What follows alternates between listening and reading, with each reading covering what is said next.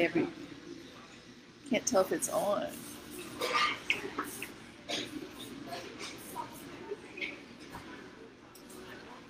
Hey everybody, and welcome. This is Dr. Tavo D'Arcy. We're out here in the streets, really out here in the grandstands of the Lord, where people are themselves.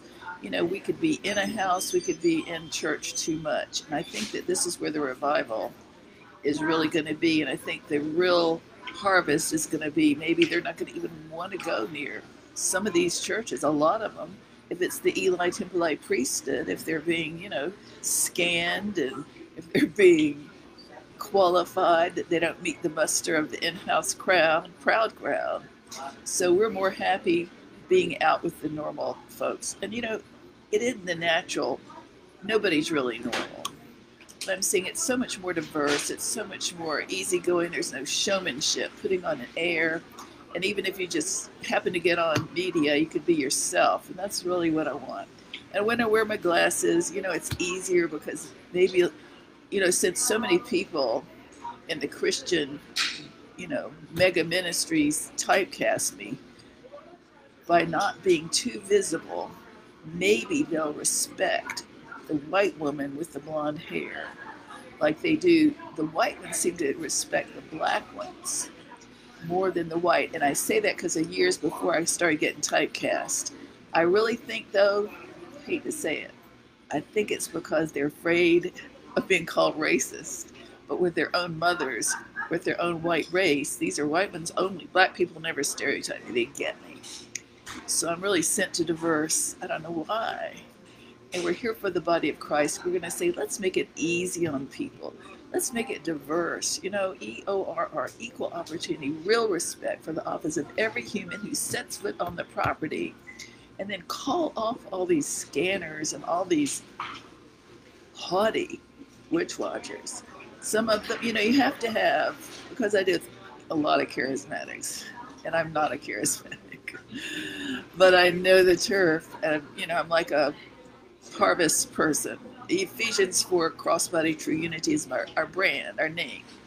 So I'm here for the body of Christ as a team, black and white, and really more black than white, because the white, they're just going to keep on doing the usual. They don't think they need to have any kind of significant changes in a lot of these places. Not all of them. Hey, and maybe I'm calling the kettle black. I don't know. You could talk to me. But I am a lot more diverse. I don't know why. It just runs in the family, runs in my blood. So we're here for the body of Christ, the Christians, and we're going to talk to the ones that understand the need to have people just basically respect you. You know, when I go in, and I'm talking to ministers, if I go in, I know who I am. I don't need to be on the front row. I don't need to be, you know, greeted with respect or say, oh, you know, Prophet Tavo or pastor or whatever I am. The modicum as a stranger, the modicum is basic. Equal opportunity, real respect for the office of the human made in God's image. Everybody, high or low, is made in God's image. And I think we've really gotten out of the, I think we're more into our packaging and our brand, our self-protection, and now it's accusing, just like the Eli Temple priesthood of 1 Samuel, chapter 1. They fatigued, jaded, seen it all before, had miserable times. And so now when God surprises him, it's a new move about to happen, ready to happen. He doesn't pass the test because of his jaded bigotry, plus mainly with the Eli Temple priesthood. He didn't pass it because he never got over his sin. He didn't repent for misogyny, woman hating, for allowing his 2 associate pastors, his sons, the temple priests, to sleep with the women, to make the offering commandeered for themselves. And this was widely known through the whole area. Either Eli was completely out of it, in the wrong place, should have retired, or he should have risen up and corrected him and sat him down and kicked him out. You don't accuse people, you assess them. And so people around it, they were assessing because it was fruit. They were judging the fruit it was notorious that the sons of Belial, I guess that's how you pronounce it, the two Eli priesthood sons, Hophni and Phinehas, nicknamed children of the devil, were the local associate pastors, and the offering of the Lord was despised in the whole area because of that. And I'm out in the grassroots, and the offering of the Lord has been despised for 40 years, as long as I can remember, after TV Ghana mainly. Now, does that mean everyone's evil, that I'm mad at anybody, that I'm blacklisting any kind of group? No. But I'm concerned for the future of the new people who would not know Jesus if they get accused by walking into the door and they are blacklisted because you heard some reputation and you've never met these people, and they look like your former monster that you had to deal with, and you've typecasted your Eli Temple priesthood. What happened was Eli was so misogynist, so woman devaluing, demeaning, that he didn't correct his sons. Maybe he was scared to, maybe they were controlling, that could happen. But he should have manned up and kicked him out, disciplined him. However, since it was evident, it was like a, oh, they're boy, let the boys be boys, big guys club. Oh yeah, that's just what guys do, men do that. God was serious. He was tired of watching his women, leader women, being devalued, disrespected, abused and used for years. So this is the new season, right in this new move of God. And God's not going to settle for what he used to. I know that. I've been doing that for 20 years. So therefore, the Eli Temple priesthood is about relationships. It's about ego. It's about pomp. It's about job security. Oh yeah, you know, comfy and cozy and gentrified. We got all the money and we're never satisfied, and people are going hungry, but you know what? We don't care, just so it's about us, our future, our 401k, whatever. So we have the two relationships that are really upsetting to God. Devaluing a female, a mother, a daughter, the future mothers in Christ or in the, you know, teaching. We have the accusation based on gender stereotypes when the weeping Hannah who's grieving is labeled from afar, the old witch watcher type thing. Oh yeah, I've seen him before. Yeah, she looks like one of those. He looks like one of those. Devil from hell himself. God is not going to allow this in this coming move. This spying and thinking you're the super seer, he's not going to allow it. He will not allow it. The test of the Eli, compassion fatigue priesthood, he sat there and he saw a woman that looked down. She was weeping. And instead of rising up like the man of God should, or the woman of God, the office, he said, oh, it's a drunk. One more. I only got a few more minutes left on my lunch break, and there is one of those baggage-laden, pitiful, weak little women. That is the LP,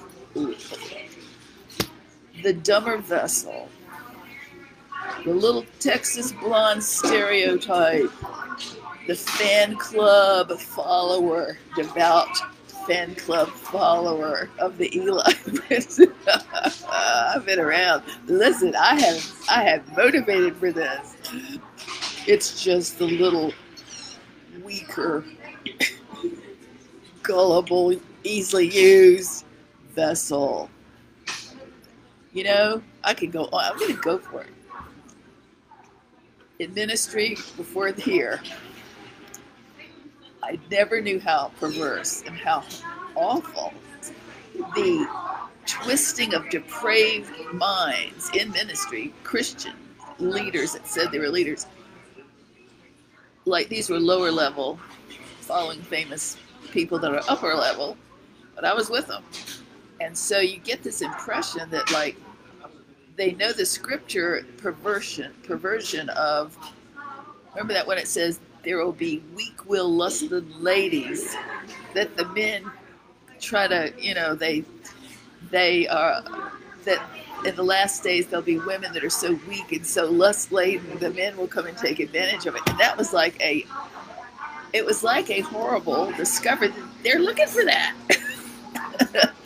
Oh, yeah, she looks weak. It's Hannah weeping. She just lost her mother, her husband. Oh, yeah, divorcee. Yeah. Oh, yeah, yeah.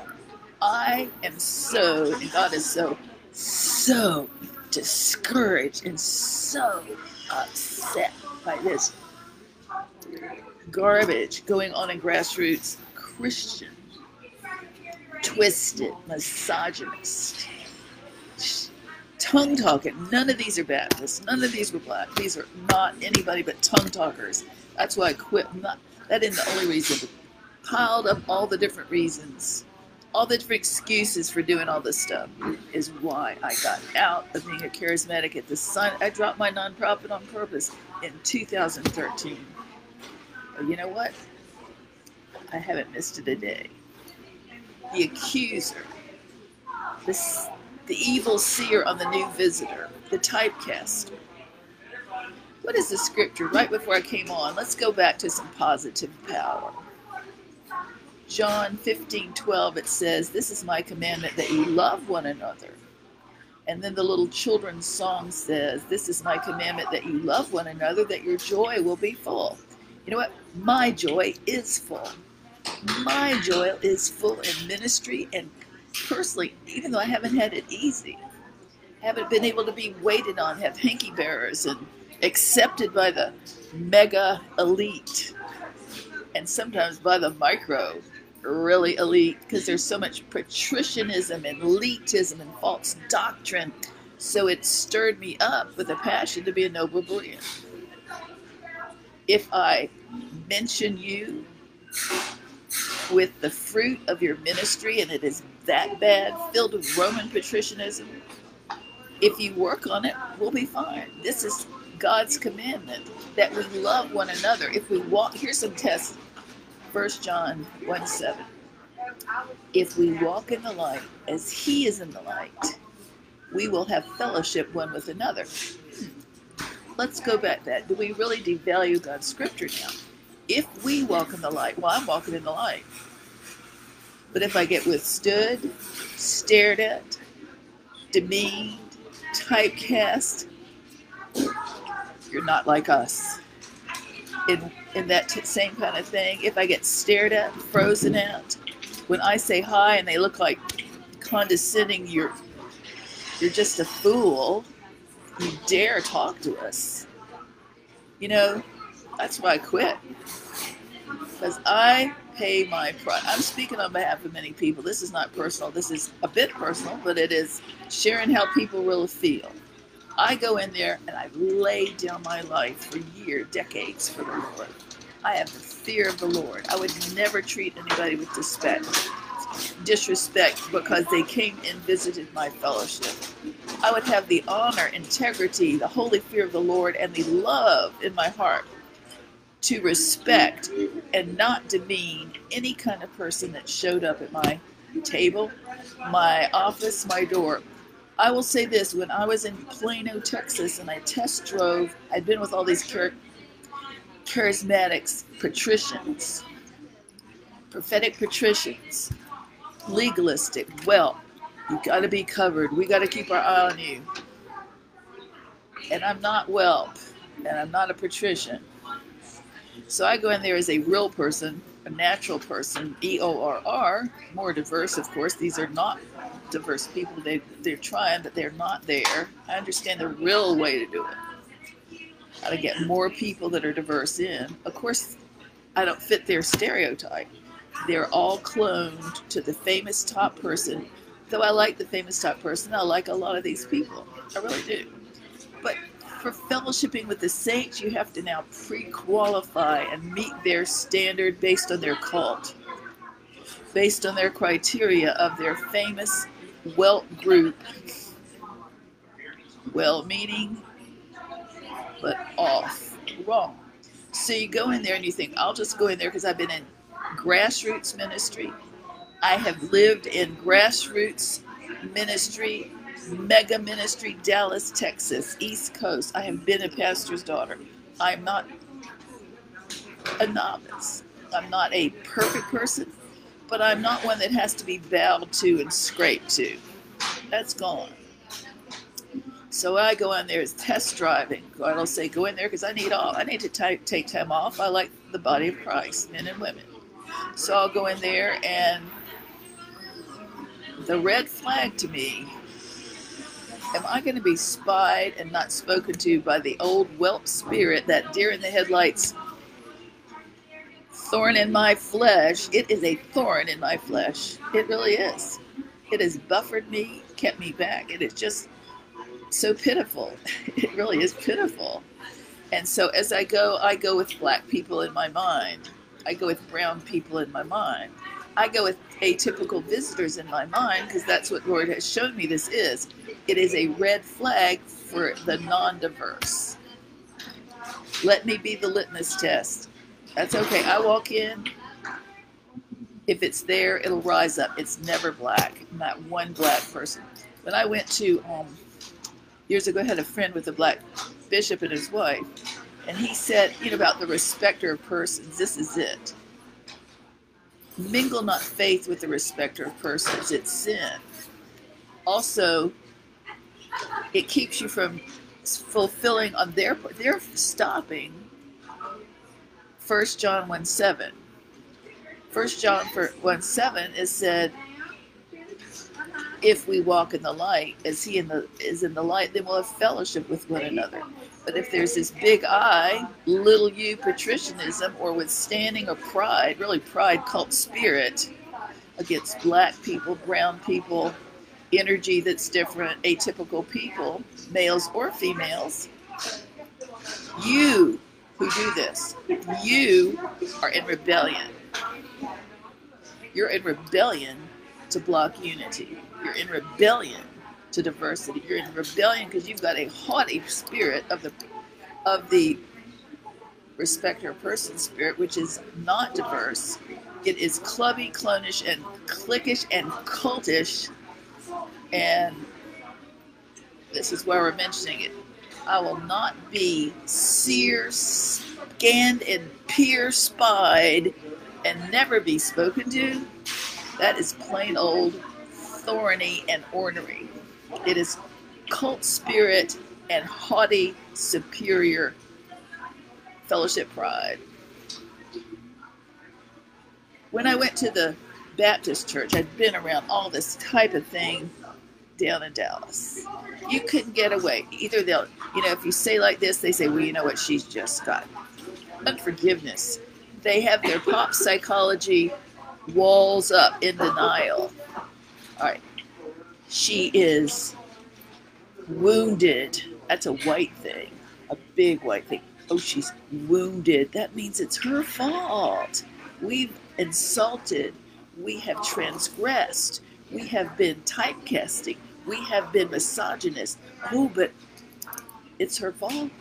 She is not sweet like baby Jesus. I know this talk. Listen, I understand it. I get it. You're going to be responsible. I'm not. I'm not responsible for how you act. So I've been around all this hoop jumping and all this charismatic, prophetic hoopla. And I thought, you know, I'm going to go try a famous Plano megachurch because I'd heard good things. A lot of really the nicest people I met in Texas that were Christians came from this big church in Plano with two branches, one in Frisco, I guess, somewhere like that, out there. So I thought I would go because they're real Christians. So I went to the church and I looked, these people are diverse. They actually smiled. I don't feel I'm getting typecast. The people are raising their hands to the Lord and even standing and raising their hands to the Lord. They love the Lord. They were fear of the Lord. I hadn't found fear of the Lord in all of Texas. It was so bad. 80% had no fear of the Lord in ministry. It was all about presentation, making it big, machinations, maybe a lot of imagination, fantasy, entertainment. A lot of it was not down to earth unless you met people from this kind of church. And I'm talking only about the same color Caucasian, and these were WELP. You couldn't find one that moved in the spirit that wasn't WELP, and I'm not WELP. I'm EORR. All right, so when we go, I go to this church, and you can tell some of the members are a bit patrician, but the people were just like real Christians, and they had the fear of the Lord. And on the way out, I went out as a white woman, the typical Texas T, as in typecast of every charismatic and WELP in the nation. And I can handle it, you know. This is how black people feel. That's all I can think. Internationals from Iran, somewhere like that. So I do it out of love, Christ's love for them. So then I go to the door, and I think, wonder, you know, there he is standing at the door, and he was. This was a more red state kind of. They're more political, and this was a few years ago. And I thought, you know, I don't feel that I, you know, am part of this, but I really was honored, and it was a great, great church. I really recommend it, but I just knew that I have to be more in the charismatic flow. They didn't need the doctrine of holy fear of the Lord. They had it. But anyway, so I went to the door. I mean, there he was at the door, this big church emptying out, and there's the pastor standing there on the way out to the parking lot. So I went over and said hello. He was not patrician. He was not LP. He took time with me. He was nice. He was respectful. He was EORR. He was smart and humble. But it was like, no, he didn't file me under typecast. Let's get her out of here quick. Through age, through look, through the typical fan club follower. This was the shocking, exciting difference. So I'm thinking, how come there's typecasting so often in mega ministry now in Dallas, out here? How come have we just gotten so 30 years of success, 20 years of success, now we know it all? Have we gotten this like jaded, us against them, better watch out, they're gonna take our ministry, built 15 years, 25 years to build, now we got our money, we don't want anyone to take it. That's your truth. I mean, I don't know, but I'm evaluating it by as a visitor, a newbie, with the harvest in mind, the new move of God, and equal opportunity, real respect, with no bias, no jaded Hannah on the front steps or anybody else to go through that. So, is there legalism? Does this boil down to a lot of legalism, a lot of lack of love, and then maybe a country? Well, country well. My daddy was raised in a postage stamp, Dallas, Georgia. Yet he was not country, he was not wealth. He respected his mother, my mother, her mother, and all the rest of us, and he had two girls. He was the head of the home, a real man, and a one-woman man. It is my opinion that the Eli Temple priesthood equals Phariseeism. It also equals misogyny, down deep. It also equals like maybe they were fooling around. They were not one women men, either in ministry, on the worship team, or prior to that when they were famous. I've analyzed this. God's shown me things for 25 years.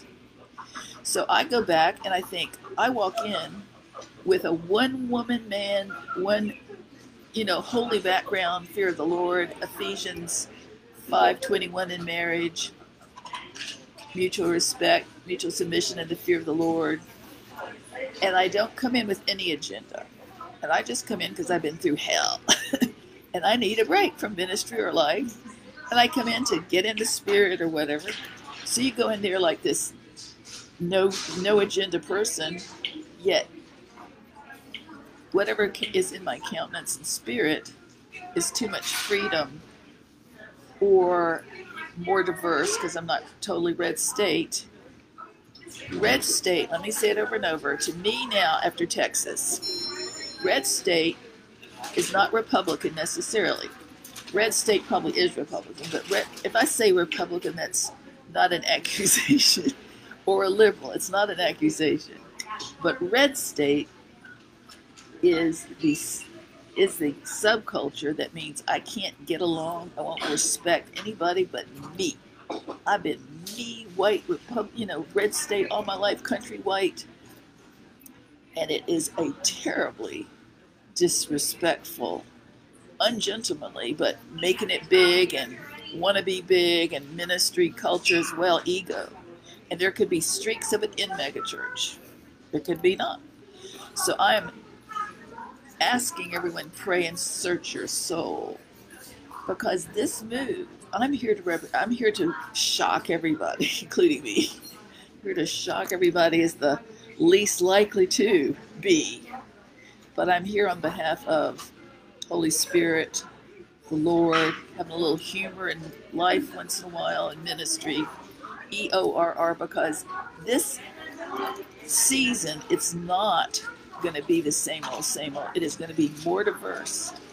You know, back in Richmond, 30 years ago, 25 years ago in Richmond, they would have pastors and ministers prayer gatherings and repent for cultural sins and racism and all that. And I was always in that for many years. At one point, I just thought this today, at one point they were mentioning the First Nations groups. They were mentioning like the Native Americans and to go back and ask forgiveness and to repent for the First Nations sins, which we did. And a lot of people have done that. And the only thing is, I think, what if everybody loved on those First Nations? What if those people accepted them better and were diverse and honored their culture and accepted them in the beloved? Maybe a lot of the racism we have now, including African Americans, would be avoided in this part of America that we're on now. I don't want to accuse anybody, but I'm saying this. I am a mother in Christ, and if I go into some of these demeaning, jaded accusing as a elder lady, senior lady, experienced, a real mom, if I go in there, and I'm letting you know for any mom, all the moms, I don't wear pink, I'm sorry, it's not me. My colors are happy, sunny yellow, and blue. Those are my favorites. But I represent all the females that go in there and demean. If they wear pink, don't treat them shallow, all right? I'm here for the moms, the future moms, the grandmoms, the single moms, the single ladies. If I go in there and you all disrespect, what we found in not black ministries, not black pastors, it is the white. They don't care if you're older. They'll just be as rude as, mean as snakes, like right lately. Mean as snakes. They don't, you have no clue. You really don't have clue what you're doing. You really don't, it's scary for you, not me. You are being, you're being foolish. You know, angels unaware. I go in there with all four or five of the office, mature offices, teacher, Ephesians office, evangelist, apostle, prophet, pastor. I pastor online, and something is coming to plant it on land. I plow up the ground first. I just can't go in there because of the spirit, the demeaning ego spirits. Evil spirits, and because it is so disrespectful, and I'm letting you know to warn you, really to warn you. You've had your chance. Everybody's had their chances. It's my age, and up and down. You've had your chance in these elite moves. That's it. The Eli Temple priesthood is gone. We care for you. We care for anyone in the Eli priesthood or not. But I'm not going to be an elite. One reason I enjoy being out away from that it's not just the head person, it's their crowd that can be the worst. They're second in command. They're elite. I don't know, in Dallas, out here, it is not the high gimlet, as my father-in-law used to call people. It's not the high gimlet. It is often the next one's down and the next one, even little churches, some of the little churches, some of those mean matriarchs, oh my gosh, because of doctrine. This is what it is. We need to address it. It is false teaching. Anything that accuses somebody based on their look, if they're doing nothing but sitting there in James 3:17 form, pure, peaceable, easily entreated, full of mercy and good fruit, without partiality, without hypocrisy, on a visitor, and you're mean to them, and you block them, and you stare at them, and you act like they're Satan himself in the pew. Let me put it this way. Eli Temple, I appreciate your God. Micro to mega. Let people know. Is it somebody? It is not your move. You've had your move. We're thankful for much of your move, a lot of it. This is going to be God's move. And he is not going to make anybody feel embarrassed, demeaned, seen through the eyes of a stereotype or lust. Oh, look, it's one more groupie. Yeah, glad one more is here. Oh, look. It's only a mother in Christ. Put her over there. We only want the males that are red state like us that are 20s and 30s. If you know, and there's nothing wrong with feeling called to certain age groups. It's how you do it. It's really it. How you haven't been doing it. It is so obvious. The way I believe and I think and I teach is intergenerational. Enter in to enter gen. Blessed is all, you know, let's see, Psalm 112, it says, this generation shall be blessed, the oldest and the youngest. So I can, because I live by my inner age, not my outer court. I think I can relate to some of the old craggy ones, that old fogey, because that's how they want to be. But I don't really go there. I don't like to hang around with the old age. You know, we're over the hill. We're going to pass down the mantle, eat our oatmeal like Wilfred Bramble, get our bucket, like, you know, sorry. But that's, it seems to be the same group. They're not understanding their freedom to not be that way. And so, but then you go down and you think, well, I've always, because I think really young, God has given me the grace. I think now, what is God saying through the rising youth? What is God saying to the 30s and the 20s and even beyond that? Because I want to know. That's the future. I want to keep my, I don't want to get stale, craggy, like an old codger, because I don't feel like an old codger, frankly.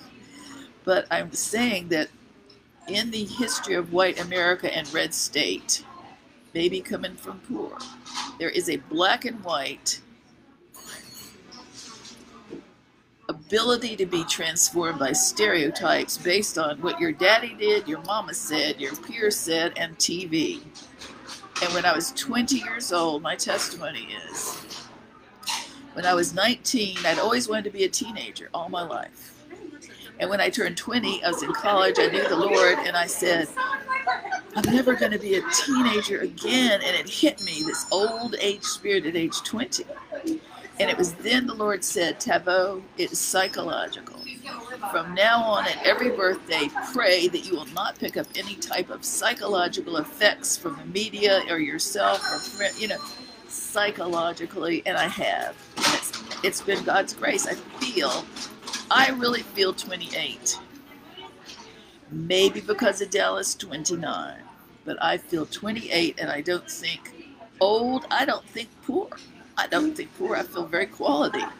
It is only the typecast and the stereotyping of the aging, old, typecasting, we-centric. See, this is it. We-centric is we colonial, red state.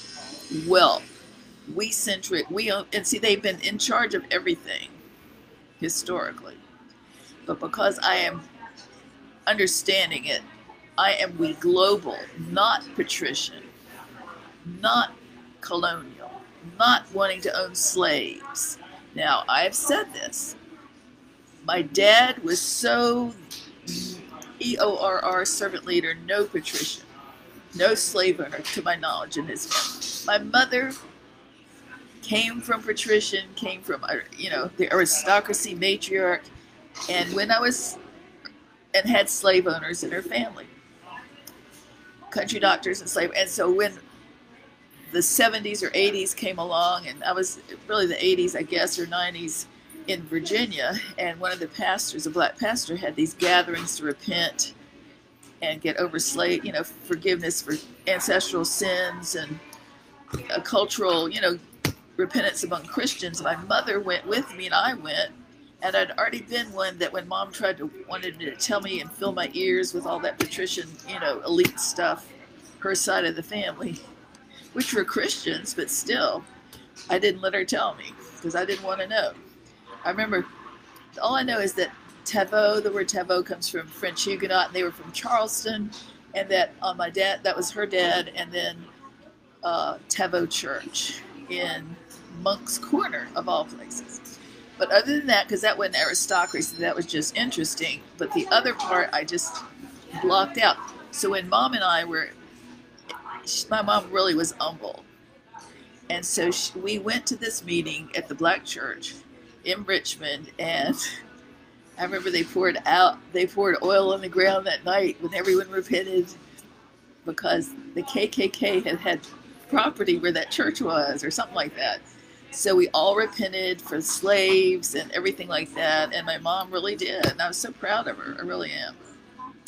Nobody's perfect. Everybody's got stuff. Whether you're black or white or brown, everybody's got stuff. Nobody's perfect.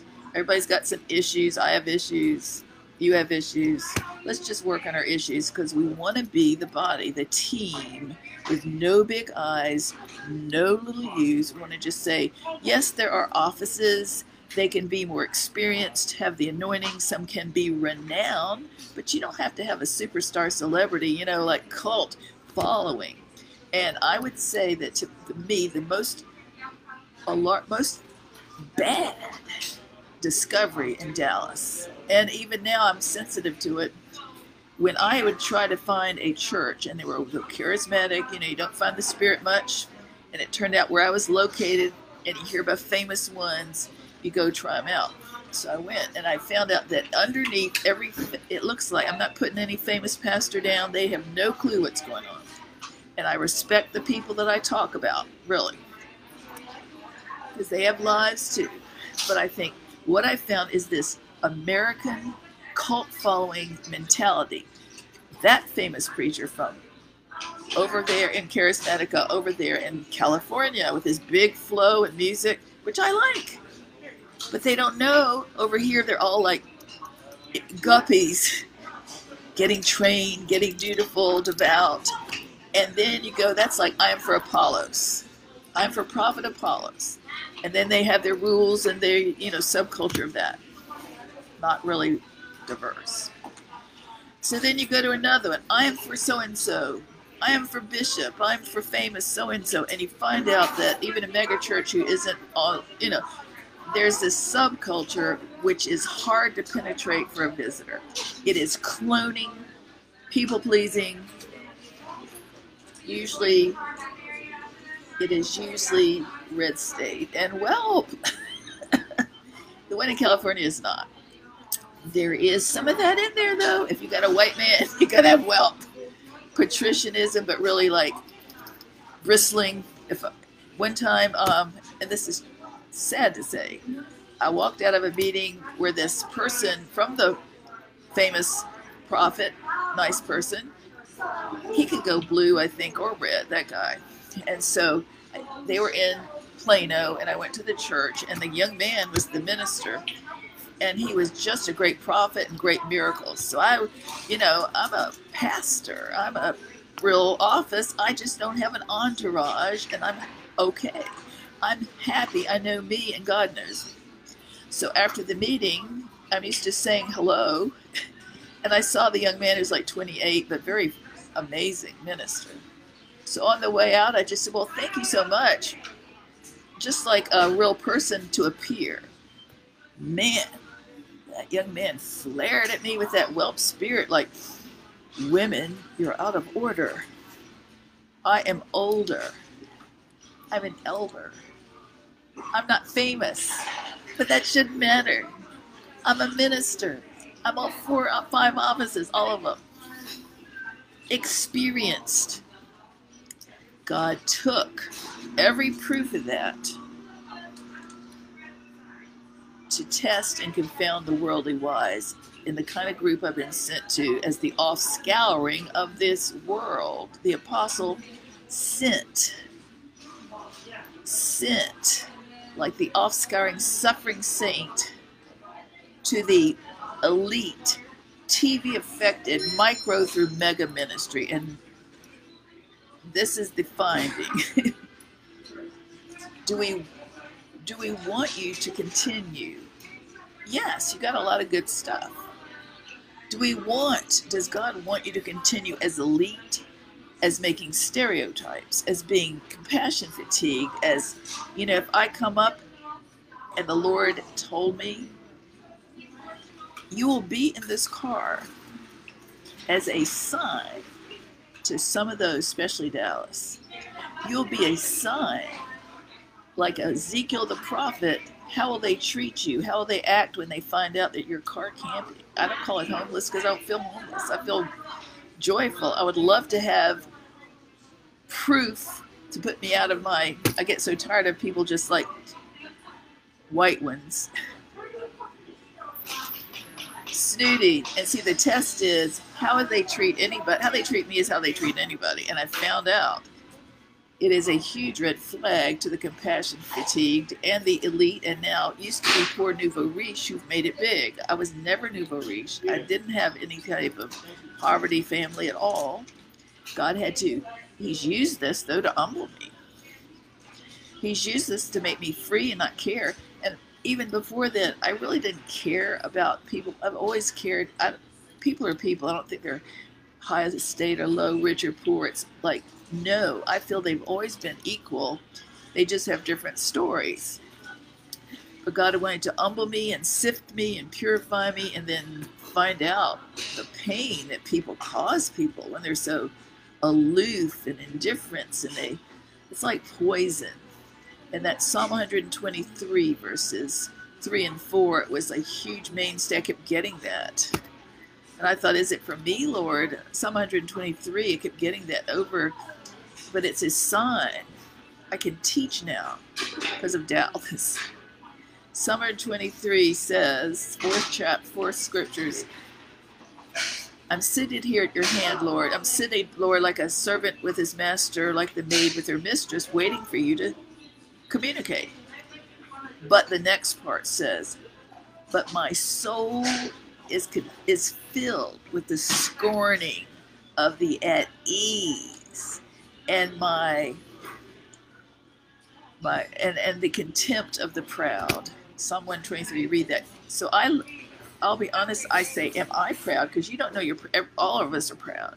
So I'm trying to keep it down, you know what I mean? But I know now the disrespect, the evil suspicion, accusing a new person that is in the charismatic witch watching crowd. I know they have networks, and I know that if somebody has used their seer powers and never talked to you, which nobody has ever talked to me and confronted about my life, about my church hopping reputation, nobody except certain kinds of whelp, and these came from the group NCI. That's the big one. The big one, CI, is the big one. AG, they just flare at you, and they'll call you Jezebel if you're sitting in the audience. Had that happen. But the big one, the biggest, RCI.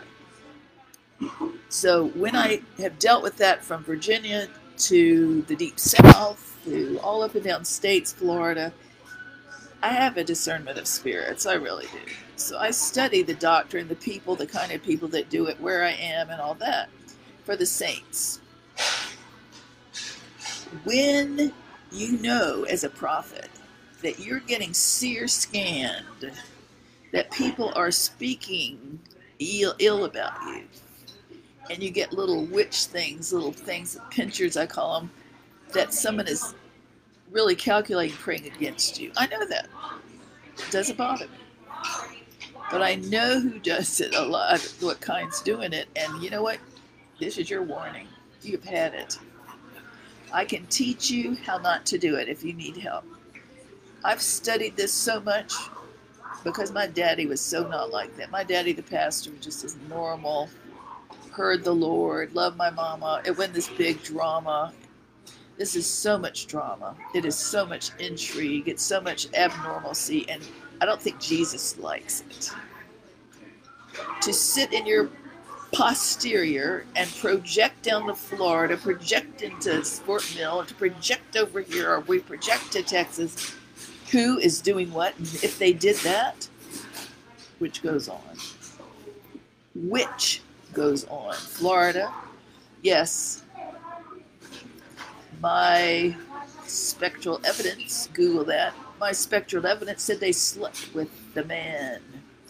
That they're witches. My spectral evidence, you know what? You're completely fools if you've not talked to them. You're completely fools if you're that proud and arrogant and psychic and spooky and supernatural and no earthly good. So I'm the balance. I can perceive like that. Just like Elijah. Sitting in the, you know, I can perceive the king in his chambers, but it's not spooky. It's not creepy. It's not voyeuristic. It is not demonic. It is like, oh yeah, God will drop something. He'll tell me. He'll let me know. That's how I know about witch watchers. Also, you read people, but you don't accuse people. If I say I walk into this big mega church, and they're very famous and very nice, but all of a sudden you feel that you are being witch watched. You feel that, and it's one behind you, maybe two. And then there's a couple in front, and it's him. And then you know it's this group, the table, and you know that and the other. And then you know that they're reading your media, you know what I mean? And let them read the media. But why drama? Why this? If I'm over there, a nice person sitting there calmly, maybe I don't look your type. Maybe I'm the Jezebel stereotype, which I am, the typecast for this. Well, people, elite, aristocratic, and haughty by nature, it sounds like. And I'm over here like getting off the, accomplishing a lot for the Lord, and I'm tired, and I don't look all peppy, and I'm just trying to get in with God and believe for my needs to be met, not saying anything, and I'm picked out of a crowd. WELP crowd. I'm picked out of a WELP crowd. Over and over and over. It's because I have a deliverance ministry. If a pastor once said, when a demon manifests, don't be worried. It's just a sign it's ready to come out. So I must have the demon. I get that demon manifested in a prophetic white crowd of WELP red state all the time. Males and females. They will stare. They'll be spooky. They will be critical. They will lie, I guess. False. They'll be Pharisees, but they never talk to me. So on behalf of all of you, and behalf of you that have this happen, or you don't ever want to have it happen, I'm letting you know about it. It is true. If you feel that you need to purify your hearts, it's the time. Blessed are the pure in heart. They shall see God. If you're pride, elite, racist, gender bias, whatever, you know you got false doctrine. You know you're going over to the wrong side, veering in your seer side to the psychic control. It's controlling. It's for control's sake. That's all this is. It could be seer pride. We can do it, but it's really controlling. It's a controlling spirit. because I can feel it. It is makes you realize, uh-oh, you better be careful. It's a cult spirit. Uh-oh, you better be careful. You've been scanned but not spoken to. That means they're suspicious of you. They think you're evil. That's accusing. Oh, 15 people, man, they got that many here? 3 people, man. But I know it because I know you, Welp. I know about that. And I think, all right. But after a while, you think, why am I? God loves me. He made me good. It says, blessed are the pure in heart, they shall see God. I don't see demons on people. I don't look for this. They find me. So I'm teaching it. Blessed are the pure in heart, they shall see God. What does that mean? That means they'll see the Lord clearly and discern people and other things accurately because their heart is pure with no secret agenda or no pride issues or no ministry misogyny, all right, or stereotyping. Why is stereotyping a sin? You're devaluing the person, dehumanize them, objectify them, but it also ties in if you're avoiding them on purpose. 1 John 1:7. Fellowshipping. Those who walk in the light, that means you're not in the light. You walk in the light as he is in the light. He was not a respecter of persons bigot. If you walk in the light as he is in the light, you will have fellowship one with another, and then after that, the blood of Christ will cleanse you from all sin. I'm walking in the light. I'm ready to be. I'm easily entreated. I'm EORR. I'm ready. But if you say, look, she's divorced, I bet she did it. That's charismatic, disgusting, accusing, typecasting, bigoted, proud. If you say, so-and-so is a Jezebel because I know it, my seerish power, my perversion of seerish power, I know they're a Jezebel. Another one says, yeah, they look like the kind. They are one. You were really evil, but you also are proud, and you're also putting yourself on the line for judgment. The other part is, if you really read and teach the Church of Thyatira, everybody's ever seen me and called me a name like that, witch or anything else, all of you, and anyone else that you've done it to, this is your teaching. You need to know this.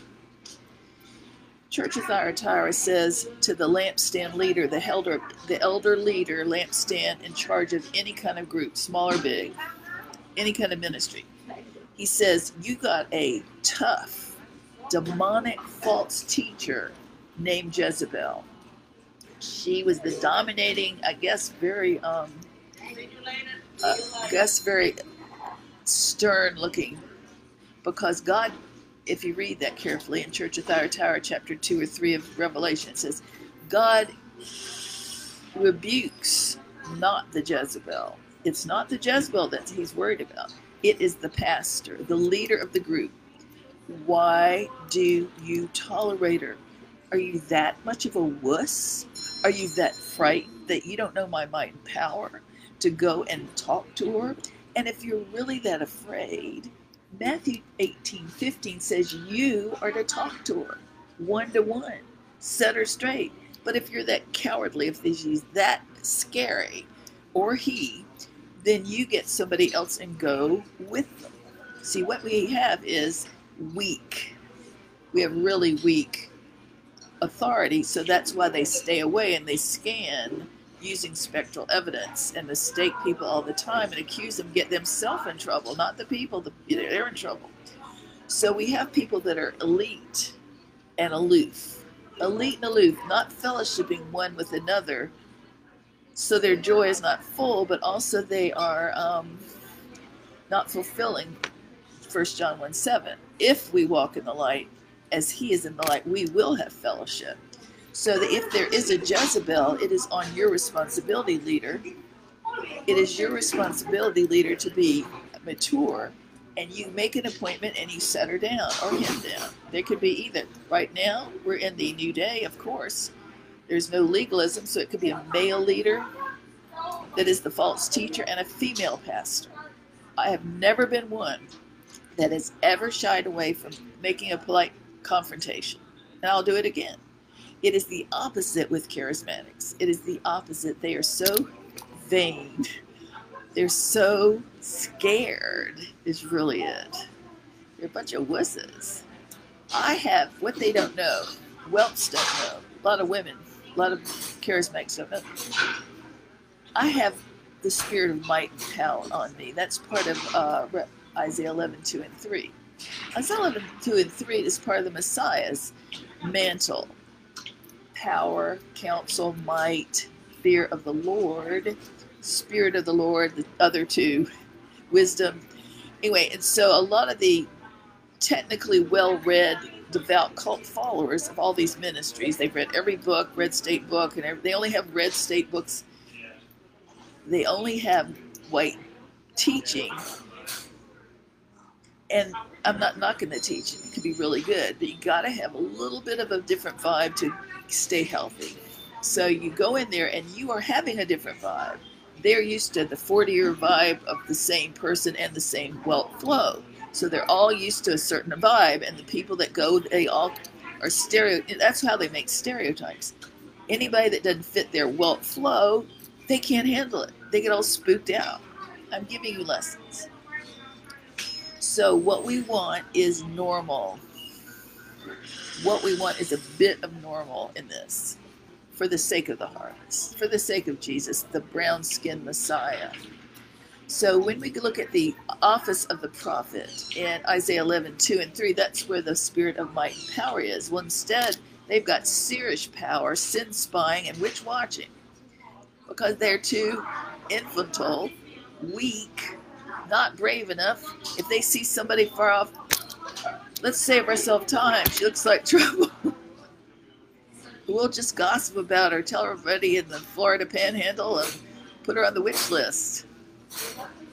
I've been to Tampa. I've been to the Panhandle. I've been to Florida. I've been to all these places, and this is going on. Do you care what people think? No. Why? I care what the Lord thinks, and I care for the suffering people that get their names called and put on the witch list.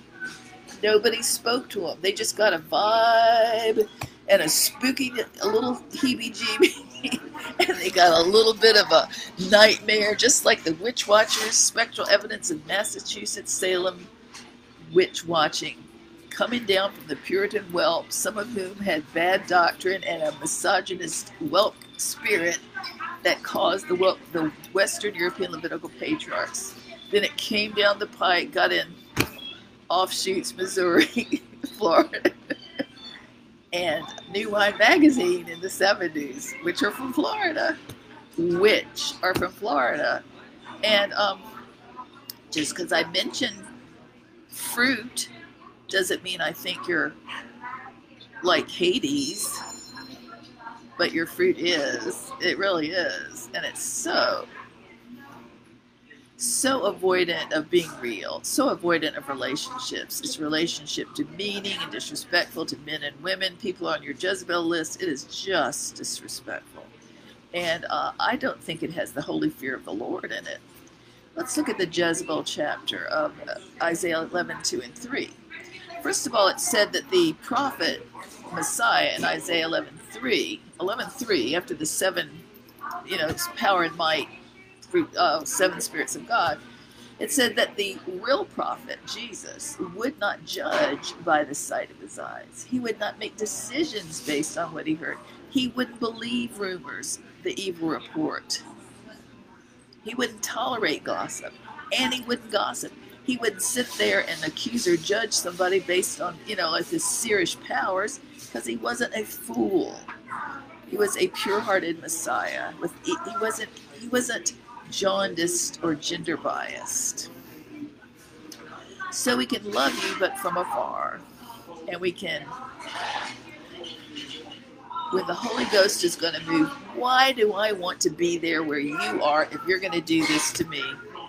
Why would I want to be there in your kind of clannish club and proud crowd that you're off doctrine? You're so off that you don't even know you're off. Why would I want to be there when you're all going to be occult and red state? Why? That's why I'm online. That's why I'm other places. I go to other places. Places that I don't feel the old red flag of the old mean spirit. It is mean. It is mean. You know, I think Dallas, I had to go to Dallas because I didn't have my mean on. You have to have mean on when you deal with mega ministry. You have to have mean on these days. And I don't really have mean. I don't want to be, but I mean, you got to have this. I didn't know they were that mean. I didn't know people were that hard in ministry. I wasn't realized. And so I had to get not my mean on, it's my drill sergeant, because people are tough. People are really tough now, and I don't want to be tough. I never thought I'd have to be, but unless you're mean like they are, they won't respect you. That's why some of these patriarchs and matriarchs guarding the famous man, guarding the door. Who thought it would take so much energy to go to church? Who thought it would be like going to a Christian church? Who thought it would take so much will to go through all this just to visit, just to attend? It's so many hoops to go through, so many battlefields just to get them. And all of this, mark my words, all of this is guarding the Holy Spirit. You want all this guarding the Holy Spirit? All this crap, paraphernalia, all this false doctrine, incessant accusation is like, to me, an elite aristocracy, mainly the pagan elite aristocracy ministry. It's like going to Jerusalem. I went to Jerusalem years ago. The Lord took me, and when you go to you want to go to Jesus's birthplace, and you think you're going to see a manger. You go to where they baptized, and you're going to go to all these places. You can think you'll see the natural thing. No, all you see are great Catholic edifices, Byzantine, dark with incense. That's what I think of, instead of the natural organic Christ that laughed, that fellowship related. Now we got structure, infrastructure, bowing and scraping, mean spirits, and religion. That's all it is religion. I'm going to have to go, but this is Tavo DRC signing off for now. Have a great day. God loves you. If you need to dialogue and have a doctrinal theology chat, iron sharpens iron, pick apart all this, defrag this stuff out of your doctrine, I am for it. I'm so for the Lord. Also, I am a Baptist, so I can go with the Pentecostals, I can go with the Baptists, I can go with the Black Baptist, Church of God in Christ, or Missionary Baptists. I really am cross-denominational. But my goal is to teach cross-body unity, where you can go to any church, and we're a community, a diverse community with no big eyes, but with some that will be, you know, elevated for renown, so you can find them. But this is Tavo DRC. If you want to talk, invite me, network, share, be on my network, just write me at dfwleader@gmail.com. God bless you. The Lord is good. We want the Lord good. The Lord is good, and his mercy endures. All right, God bless you. Bye-bye.